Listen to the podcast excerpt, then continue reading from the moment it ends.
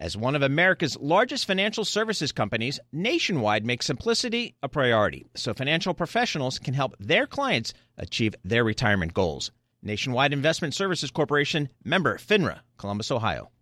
The countdown has begun. From May 14th to 16th, a thousand global leaders will gather in Doha for the Qatar Economic Forum powered by Bloomberg. Join heads of state, influential ministers, and leading CEOs to make new connections, gain unique insights, and uncover valuable opportunities in one of the world's most rapidly rising regions. Request your invite for this exclusive event at QatarEconomicForum.com.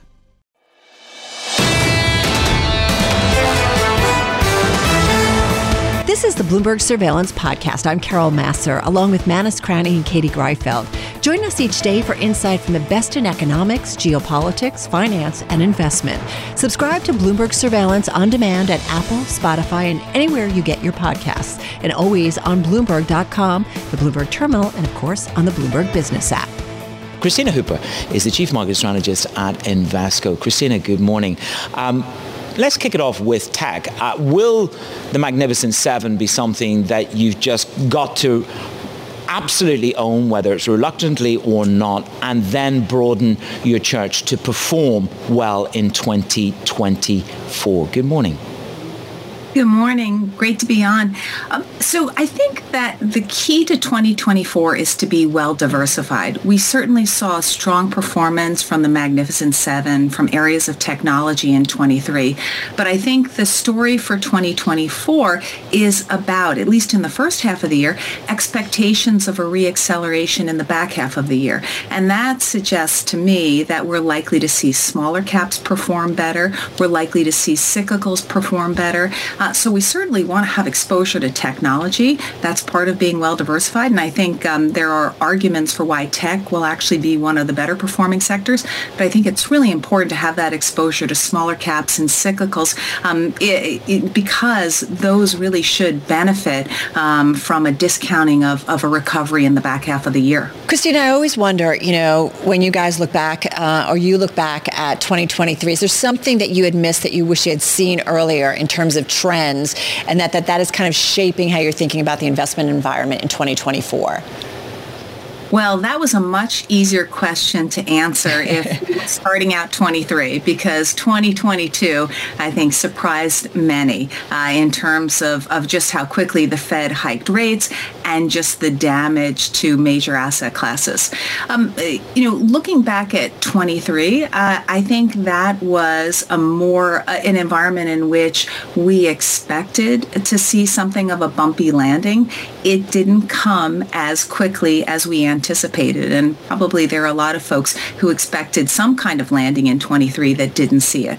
I'm still in the camp that anticipates a bumpy landing in 24 as opposed to a soft landing. I know that's not really the conventional wisdom today, uh, but my view is that we saw so much aggressive tightening and it was quite synchronized across major Western developed economies.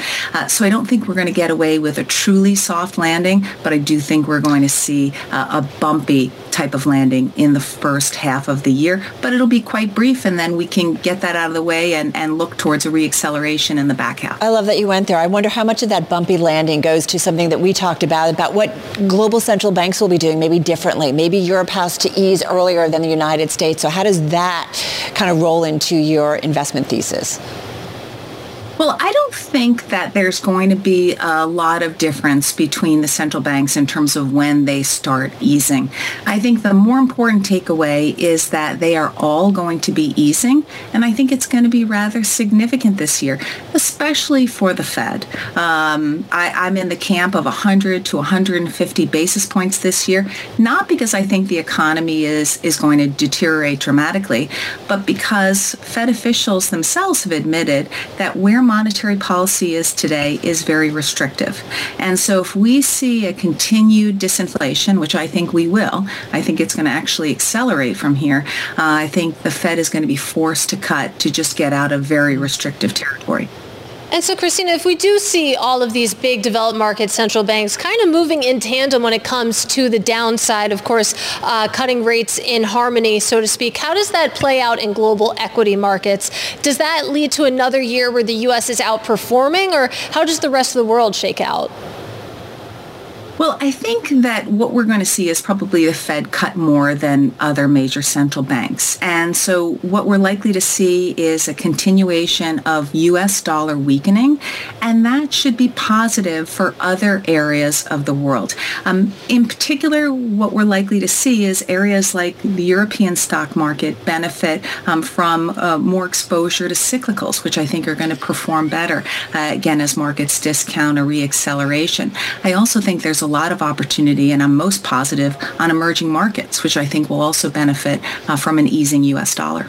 So, Manus, I did ask about the rest of the world. You're okay. I, got, I got it in To there. be fair, now cyclicals are not going to save your life and give you a retirement Kristina, we're getting a need. lot of flack from Manus this morning that we're too U.S. centric. Um, Well, something else. we've Then been- Jonathan Ferro would get on the phone and say, why are you talking about anything else apart from US stocks, man? It's a US stock market opening show. Focus, focus on the US stocks, which is fair enough. I hope he's not watching. No, but, he's walking uh, somewhere very happy and, and healthy and away from here. I would imagine so. But Kristina, coming to another debate that we've been having, if you want to call it that, money market funds. There is so much cash in money market funds right now, $6 trillion or so by some estimates.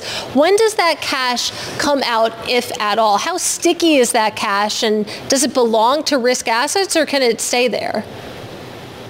So I think the big question is how overweight uh, are investors in money markets? Um, some exposure makes sense. Let's face it, that's part of being well diversified. But there is a significant overweight on the part of some investors. And I do think that starts to come out. Um, it's interesting because it could very well be something of a perfect storm this year um, where we see rates start to go down. So money market looks less attractive uh, as a broadening of, of the stock market uh, looks more attractive. I also think an important destination for some of that excess money market assets is likely to be longer duration fixed income. In particular, uh, I'm excited about investment grade bonds, but I also see opportunities. in the. U.S., Yes, in the U.S. to a lesser extent in, in Europe, um, but but definitely in the U.S. And I'm also very excited about emerging market debt. Well, let- let's just talk about the emerging market because that's twice that you've mentioned it. If I look at the flow into ETFs in emerging markets, you're looking at $26.5 billion going into equity ETFs. Now, of course, Goldman Sachs have been the mea culpa moment. They said you want to strip out China from emerging markets. So do you strip out China from the emerging market call that you've just made? And do you want to be longer of equity than you are of debt within the EM trade? No, I don't think you strip out China, although it probably makes sense because it's such a major economy and such a major investment destination to have it as a separate allocation. Um, but when I'm talking about emerging markets, I'm including China in there. I think there's potential there, especially if we see a continued rollout of targeted policies that are stimulative, um, that address, you know, for example, the property sector. Um, but there's a lot of opportunity outside China as well, especially in Asia EM, that should benefit um, from an improving Chinese economy, um, but also have a lot of things in their favor. I mean, if we think about uh, some of the Asia EM countries, um, demographic trends are really attractive, growing middle class. I mean, Right. it's, it's an interesting time, and also valuations look quite attractive. Hey, Kristina, I feel like we'd be remiss. Just 45 seconds. We're watching geopolitics. I'm thinking about politics in the U.S. later this year, the presidential election. Just very quickly, 30 seconds. How are you thinking about that? Well, I think most investors have a long time horizon, and so they shouldn't let um, what's going on, the headlines, uh, which can sometimes be concerning and disturbing, uh, to take them away from a long-term investment plan that's well diversified. Um, yes, we're likely to see gyrations that are, uh, uh, that are more short-term in nature, um, but for most with long time horizons, it's really all about being well diversified and putting on political blinders. Okay, we got the blinders on, Kristina. We are agnostic. Kristina Hooper there at Invesco with her calls on the equity markets.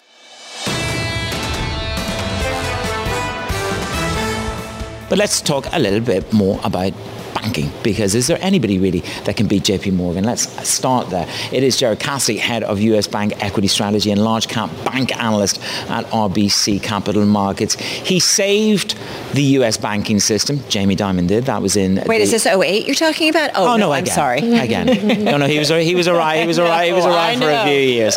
Uh, of course, we're talking about Jamie Dimon, JP Morgan, First Republic, Gerard Cassidy, good morning to you. Is there anybody can catch up to JP Morgan? Are they invincible? Everybody's invin. Everybody has a, everybody has a little bit of a, a risk with them. Talk me through your JP Morgan call. Good morning.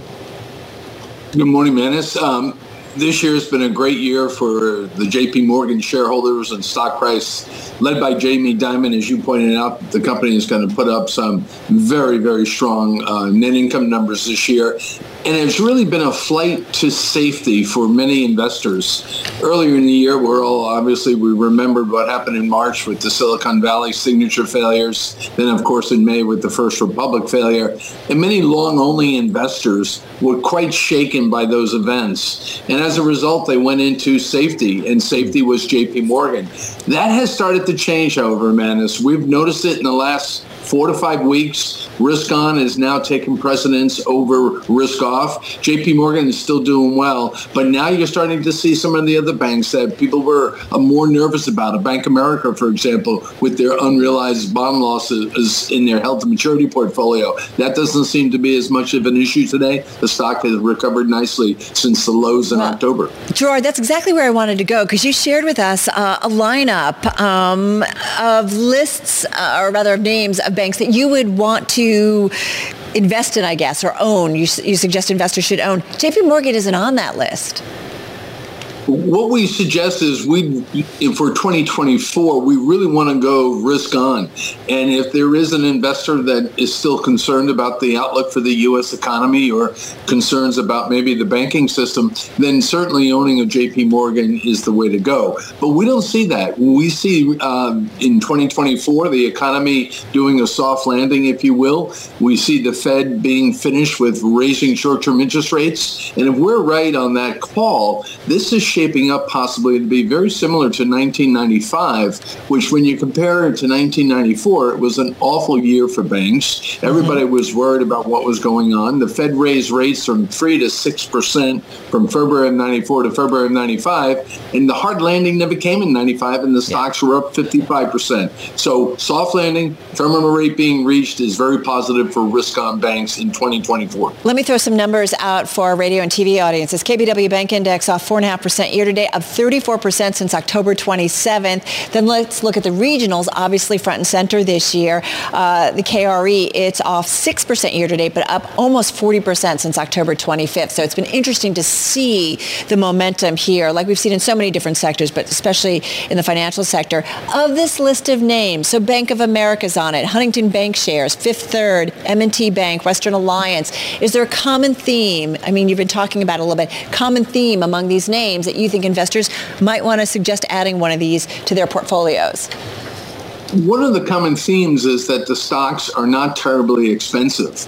Um, when you look at the valuations of the banks today and you compare them to historical levels, we're still not a, at, at or above historical uh, valuation levels. And second, the other thing that we have to remember is that when you take a look at the book value and tangible book value per share numbers for all the banks, well, that includes the unrealized bond losses that they have in their available for sale portfolios. And as you know, with the bond yield falling from, you know, close to 5% in, or at 5% in, October to under 4%, those losses are going to drop, meaning book values and tangible book value growth is going to be faster, making the stocks even more attractive on a price to book or price to tangible book level when you adjust for these unrealized losses.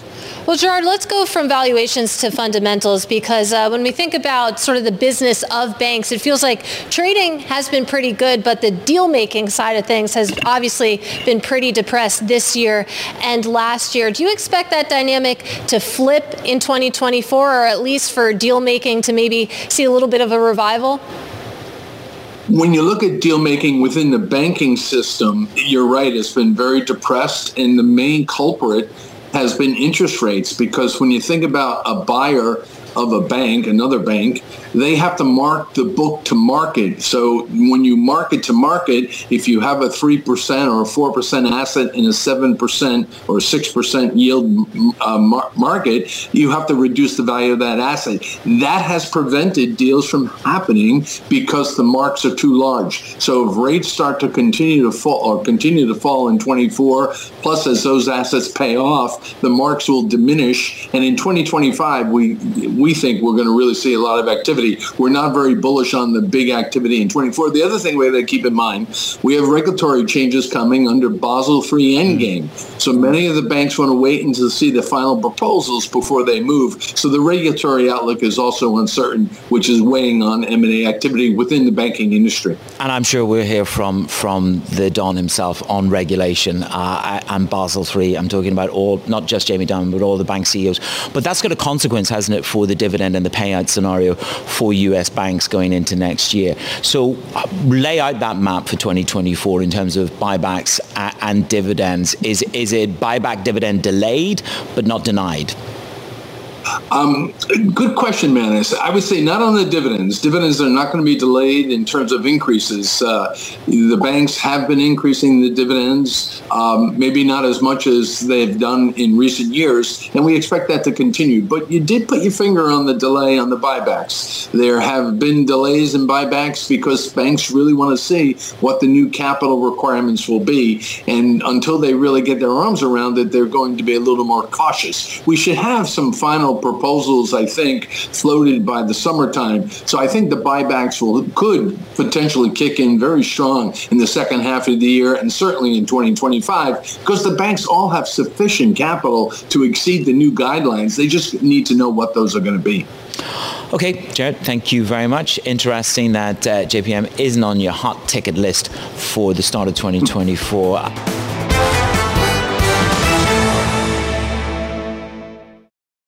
Nobody ever says make it complicated. That is why Nationwide makes simplicity a priority by providing financial professionals with straightforward, client ready resources. From clear strategies to help clients meet retirement savings and income needs to ways to cover rising healthcare costs and more. Nationwide simplifies planning so more time can be spent helping clients. Nationwide is on your side. Nationwide Investment Services Corporation, member FINRA, Columbus, Ohio.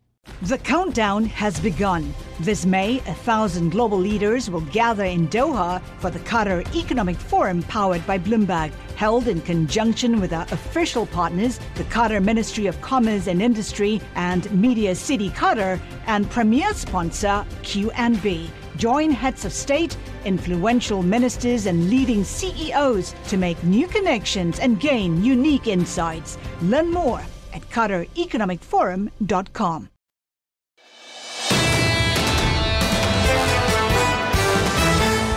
uh, that route in the Red Sea, 12% of global trade goes wow. through that. So if you want to look for, you know, a significant statistic and, and, impact potentially. So this is why it's on our radar. And that's why we want to get to our next guest. Steven A. Cook, he's Senior Fellow for Middle East and Africa Studies at the Council on Foreign Relations. And he is watching this situation, writing about it. I think we interrupted you this morning. Steven, thank you for taking some time out because My this pleasure. is certainly sounds like it's top of mind for you. How are you assessing the current situation in the Middle East as it feels like it is escalating? Escalating. It's certainly the risk is there for a very significant escalation. And the Houthis, who are the ones responsible for attacking shipping in the Red Sea, are the primary actor. Uh, at the outset of the war in Gaza, everybody looked north toward Hezbollah, another Iranian proxy. But really, the group that has been most engaged in both threatening Israel with its uh, missiles and drones as well as uh, the Red Sea have been the Houthis, clearly at Iranian direction. So I think that uh, there is a very, very significant risk of escalation there. Uh, the American announcement of a task force uh, to protect shipping is a good thing. It may not, however, necessarily ward off the Houthis. Well, Steve, we had a conversation this morning with Wendy Schiller, and the debate is this these proxies, this escalation in the proxies, uh, whether it's Hezbollah in Lebanon or the Houthi rebels in the Red Sea, is a proxy war which is much more directed against the United States, perhaps, than uh, the, the direct conflict of Hamas and Israel. To what extent is there a point at which Iran will still keep some constraint on their proxies? Have they got full control of their proxies?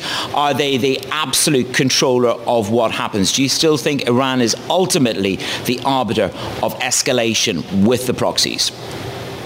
Well, there's really a range of autonomy for these groups. Hamas, for example, is relatively more autonomous than Hezbollah or the Houthis. Certainly, when it comes to the Houthis' threats to shipping in the Red Sea, the Iranians have a major hand to play in it. In fact, there were reports that the Iranians were directing uh, the Houthis through the use of their own technology to attack certain ships and, and pick targets for them. So uh, it, as long as the Iran issue remains unaddressed uh, and their ability to arm and finance these groups, we're going to be contending with these problems. And as you pointed out, uh, 12% of global trade goes through the Red Sea. Uh, this is a major way in which Egypt, an extremely important country, earns hard currency. Uh, there is, are all kinds of economic and geopolitical implications of allowing the Houthis and their Iranian patrons to menace the global economy this way. And Steven, when it comes to the Red Sea, Bloomberg has reported in the past couple weeks that the U.S. is considering strikes on some of these Houthi bases. And when you think about how this could play out, what would tip the U.S. strategy from deterrence to actually going on the offense here? Well, it seems at this point that the Biden administration is satisfied with setting up a task force. I think that what would trip the United States into direct action against the Houthis would be an attack on American warship itself. Uh, there is precedent for the United States protecting shipping. Way back in the late 1980s, the United States reflagged Kuwaiti oil tankers to protect them from Iranian attacks during the Iran-Iraq War.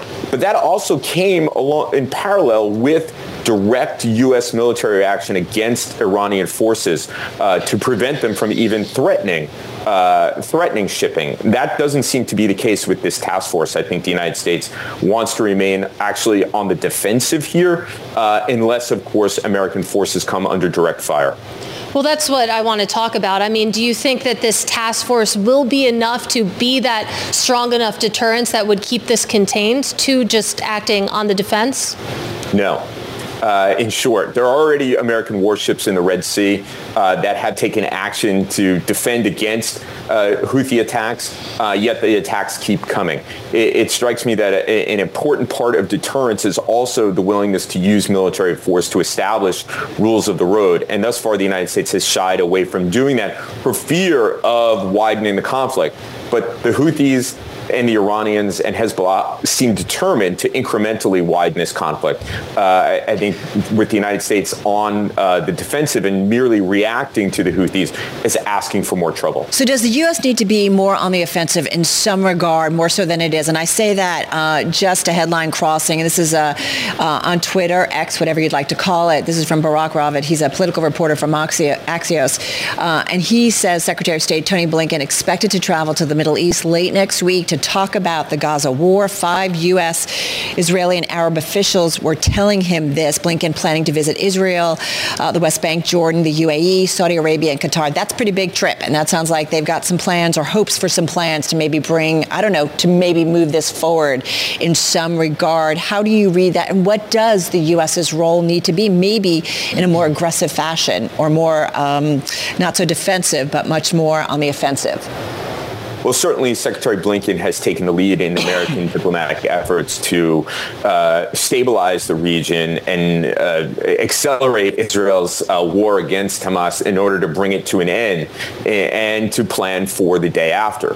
When it comes to the Red Sea, this is really something for uh, the Department of Defense. And it, it, strikes me that the United States does need to take more uh, action against the Houthis.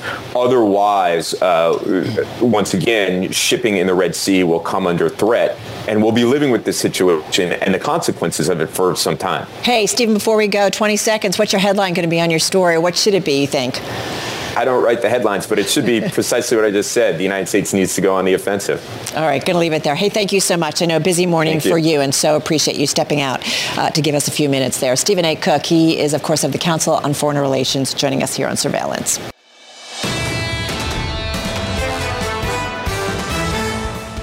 You know, we're kind of thinking about big, broad strokes, especially when it comes to 2024, and especially when it comes to the energy space as we watch what's going on in the Middle East, concerns about that escalation. Uh, we've heard a lot on that in terms of what could potentially come in 2024. Nadia Martin uh, Wiggen is director of it, um, Svelland Capital, and joining us to talk a little bit about the trade in energy and more this morning. Nadia, we are seeing oil prices back off a little bit after that 2.7, 2.8% run up yesterday. How are you thinking about the energy trade against the Middle Eastern uh, backdrop? Good morning. I, I think morning. what we saw with yesterday's move is that the market has been positioned in quite a short way. It, it has been short ever since the OPEC announcement came out with poor communication. And we now see that as we have the U.S., you know, actually launching into Iraq, that that risk premium is starting to come back in, back to the forefront of thinking. You know, but we're not at the highs we've seen before. I'd say on where we are right now, maybe up to $82 is possible. We are cautiously optimistic about the energy complex as we start 2024 overall. So how do you think about levels? We all remember a much more expensive barrel of oil uh, years ago. Uh, I'm looking at what back in uh, 2022, uh, we hit about 91 a barrel. So I'm just thinking about how do you think about the price action? Do you feel comfortable putting a level out there for maybe 2024, at least the early part of the year? Well, I think at the start, what the market really wants to see, and is something you mentioned, is, you know, we have the supply side story coming from the US and the market wants to see inventory draws start to come. And prior to this escalation and possible rerouting of things through Suez and avoiding the Red Sea, we saw big builds coming in in January, right? Now, now it's looking more flattish and we'll start to see draws in February, March. And that's where we can start to see that build up in crude prices. However, what we saw in September September is we hit a ceiling at $95 a barrel in terms of the futures market. The physical market was trading at above $100 a barrel, but especially with the strength of the US dollar, we saw that, you know, India, China, they were pulling back from buying. We had a backup of West African crude from Angola that we haven't seen since since COVID in terms of unsold um, barrels waiting to load. And so I think that, you know, the kinds of levels that we saw, X having, you know, just the complete shutdown uh, of things in the Middle East, we're not going to see that kind of February pricing march like we saw initially when Russia invaded Ukraine. Nadia, good morning. You're cautiously optimistic. They must be happy over at uh, the White House because they're able to fill up the SPR. We're sub $80. But you raised the specter, and I think this is a, a very interesting point. Um, much criticism of the price cap that was pushed by the Americans. You think that that will come back on the slate in 2024 and that they will push for tighter sanctions and perhaps a lower cap. Now, just run me through where you think that falls. Yeah, I, I, think they might not necessarily lower the cap of $60 a barrel, but they will enforce the cap, right? So when we, especially when we dip down into the 60s on WTI, that really gave a green light to the Biden administration that we're at comfortable levels in, in terms of the oil price. And, you know, they said they would initially buy at $69 a barrel. Then they told the Saudis, you know, right before the invasion of Israel uh, by Hamas that, you know, 79 is okay. So they're in that comfortable range. I think that if we were to see crude, you know, back up in the 90s, then that will create a stress again on the Biden administration. But what we've seen is they're starting to go after these tankers.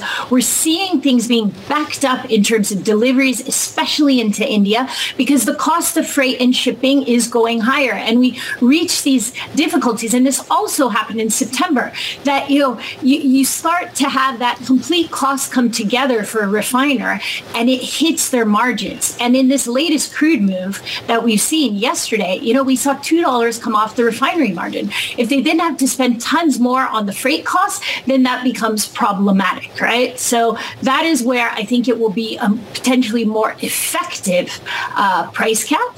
Uh, but, you know, until we get too high. Well, isn't the truth of it that they need to turn the screws and be a little bit more judicious in, in how they treat Iranian oil, which they have been quite louche if the reporting is, to be believe. They have been easy on Iranian crude. U.S. crude is pumping like billio. So the supply side and the discretion on sanctions on Iran, uh, you know, are going to be are going to come to bear as well in 2024, aren't they?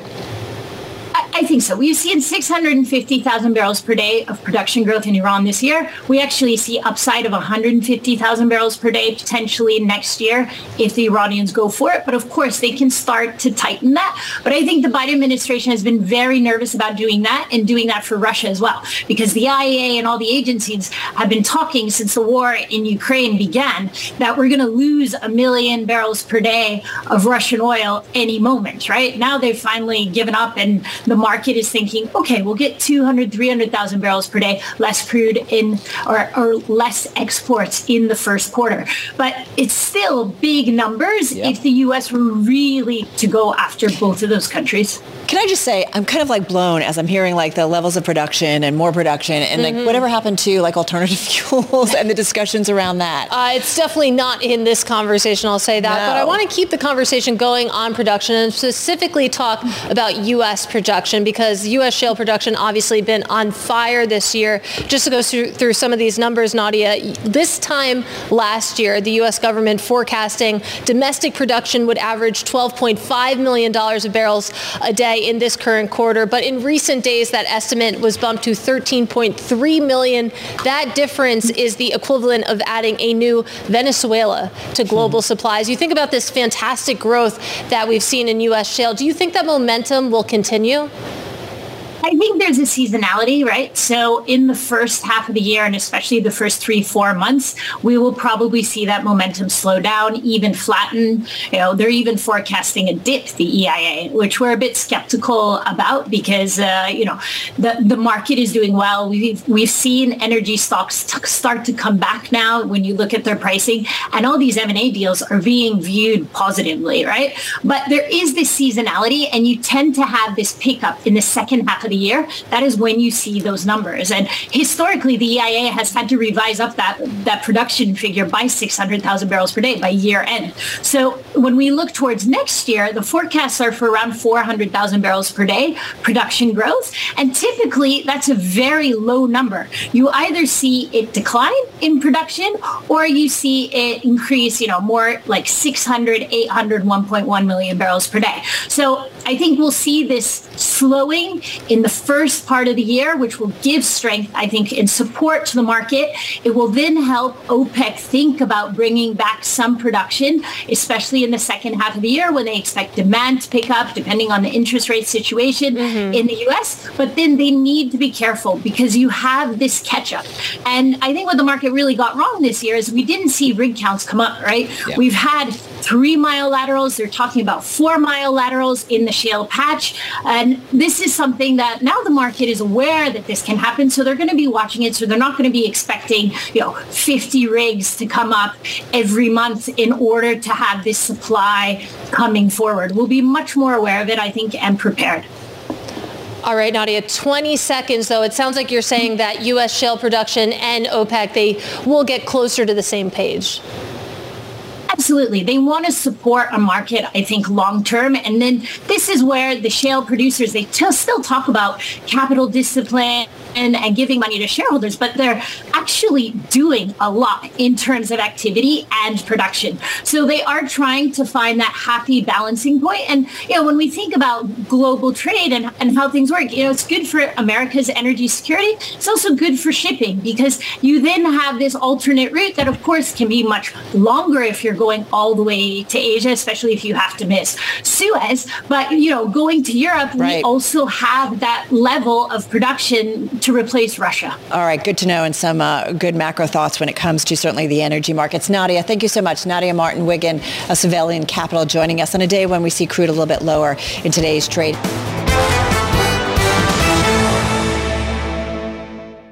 Nobody ever says make it complicated. That is why Nationwide makes simplicity a priority by providing financial professionals with straightforward, client ready resources.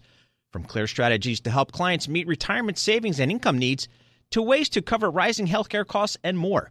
Nationwide simplifies planning so more time can be spent helping clients. Nationwide is on your side. Nationwide Investment Services Corporation, member FINRA, Columbus, Ohio. The countdown has begun. From May 14th to 16th, a thousand global leaders will gather in Doha for the Qatar Economic Forum powered by Bloomberg. Join heads of state, influential ministers, and leading CEOs to make new connections, gain unique insights, and uncover valuable opportunities in one of the world's most rapidly rising regions. Request your invite for this exclusive event at QatarEconomicForum.com.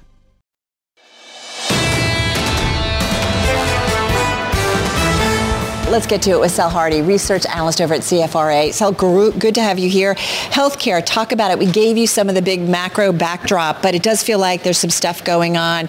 Um, look back at 2023. Are there trends that we saw that you assume will kind of carry over into 2024? Yeah, hi. Thanks for having Good me. Good morning. So we think 2023 was a difficult year for the healthcare sector. We saw some weakness and volatility and significant variances in terms of performances across companies. Uh, and despite its defensive nature, the sector overall has been weaker compared to the other sectors since the beginning of the year. The S&P 500 healthcare index was down by 0.7% year to date, which compares to the S&P 500's remarkable performance of nearly 24% gain during the same period. But leaving this behind, we expect 2024 to be the year of gradual recovery, especially for biopharma uh, our chief investment strategist expects a rotation from 2023's worst performers to 2024's best performers and the sold off healthcare sub-industries such as pharmaceuticals and biotechnology relative to the overall market should offer nice buying opportunities at current valuations. So we need to, as, as it were, segregate the healthcare market uh, discerningly, perhaps in the same way as when people say, let's buy tech, uh, you need to be a little bit more discerning. Just take us a little bit further into that narrative narrative about how we segregate, segregate out the winners and the losers. We spend a lot of time talking about weight loss drugs and where they go. Those are the big blockbusters. Eli Lilly up uh, 56% on the year. You got Novo Nordisk up 47% uh, year to date. So if you take me beyond borders, uh, and a little bit deeper, where can I achieve a similar return in perhaps a more diversified field? So when we look at the performance of the 10 sub-industries individually within the healthcare sector during 2023, uh, we noticed there are different, uh, essentially, performances. For example, healthcare supplies, healthcare facilities, and healthcare distributors were the clear best performers year to date. On the other hand, healthcare services, healthcare technology, and life science tools services were the worst performers. So overall, we expect uh, improved revenue performance throughout 2024 as the comparison base gets easier versus 2023. As you may know, a number of companies within the healthcare sector continue to face year-on-year tough comparisons due to sharp declines in COVID-19 related revenues. So along with the anticipated margin improvement driven by ongoing cost initiatives taken throughout 2023, I think gradual recovery should be in the cards. Mm-hmm. Uh, also, our technical analysis team at Lowry Research, a CFRA business, thinks that certain healthcare sub-industries are showing positive trend patterns, such as the beaten down healthcare services. So let's zoom out. Let's talk about the sector overall, and let's talk about some of these weight loss drugs because that's really been all anyone has wanted to talk about for the past couple months or so. So, uh, like we mentioned at the top, I mean, you've seen certain companies just have runaway years, especially when you think about the likes of Novo, Novo Nordisk overseas, Eli Lilly over here. But it's been interesting that it seems like so that's dragging down the rest of the sector. When you think about the disruption and uh, the Ozempic effect, if you want to call it that, I know that uh, that's specific to one company, but the Ozempic effect on some of the other companies in the healthcare sector. So uh, we think that essentially Eli Lilly will continue to become a more uh, valuable company during 2024. We'll continue to uh, ride the hype around the G- GLP-1 uh, interest. Uh, so essentially, we are still very bullish on Eli Lilly, which generates more than half of its revenue from its diabetes portfolio. But it's also very well diversified in other therapy areas such as cardiovascular, immunology, neuroscience, and oncology. We think oncology is still a very big area and it will remain the largest therapy area in pharma, uh, generating strong sales during 2024. Uh, within our coverage, we think Merck and Eli Lilly are the best uh, positioned companies mm. with their key oncology franchises. It's interesting to hear you say that. I come back to a call from BMO earlier this month, basically raising Amgen to outperform on its obesity drug potential. Their reasoning came back down to valuation that basically you think about the promise of Amgen's pipeline. Of course, uh, it doesn't really match what Eli Lilly has on the market right now, but basically Eli Lilly is trading at such a premium. It's time to look at maybe some of the more least, less expensive options, if you want to call them that. When you're thinking about analyzing Eli Lilly and the like, how much are you taking valuation into account?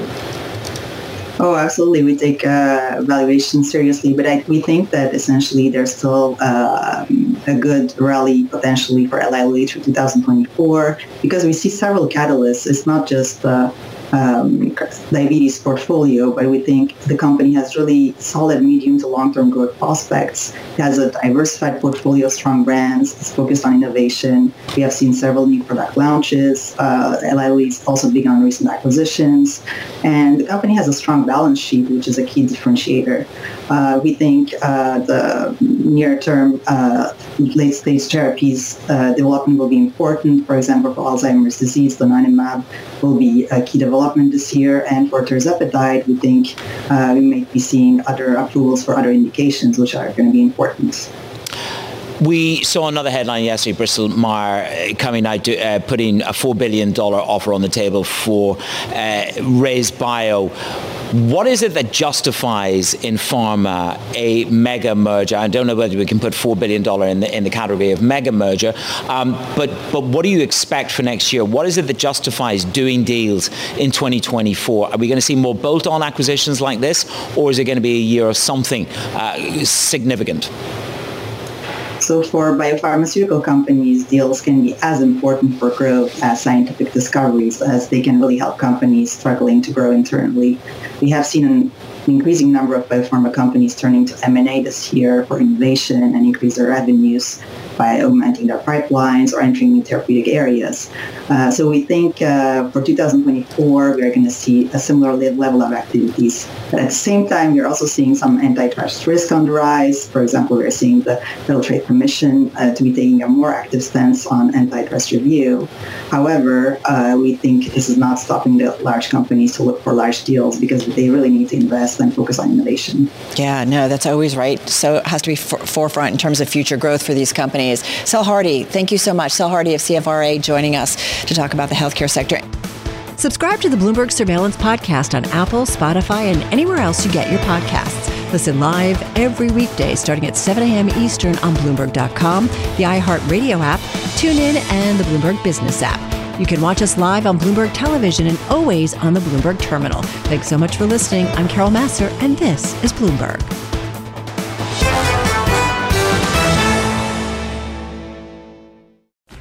Countdown has begun. From May 14th to 16th, a thousand global leaders will gather in Doha for the Qatar Economic Forum powered by Bloomberg. Join heads of state, influential ministers, and leading CEOs to make new connections, gain unique insights, and uncover valuable opportunities in one of the world's most rapidly rising regions. Request your invite for this exclusive event at QatarEconomicForum.com.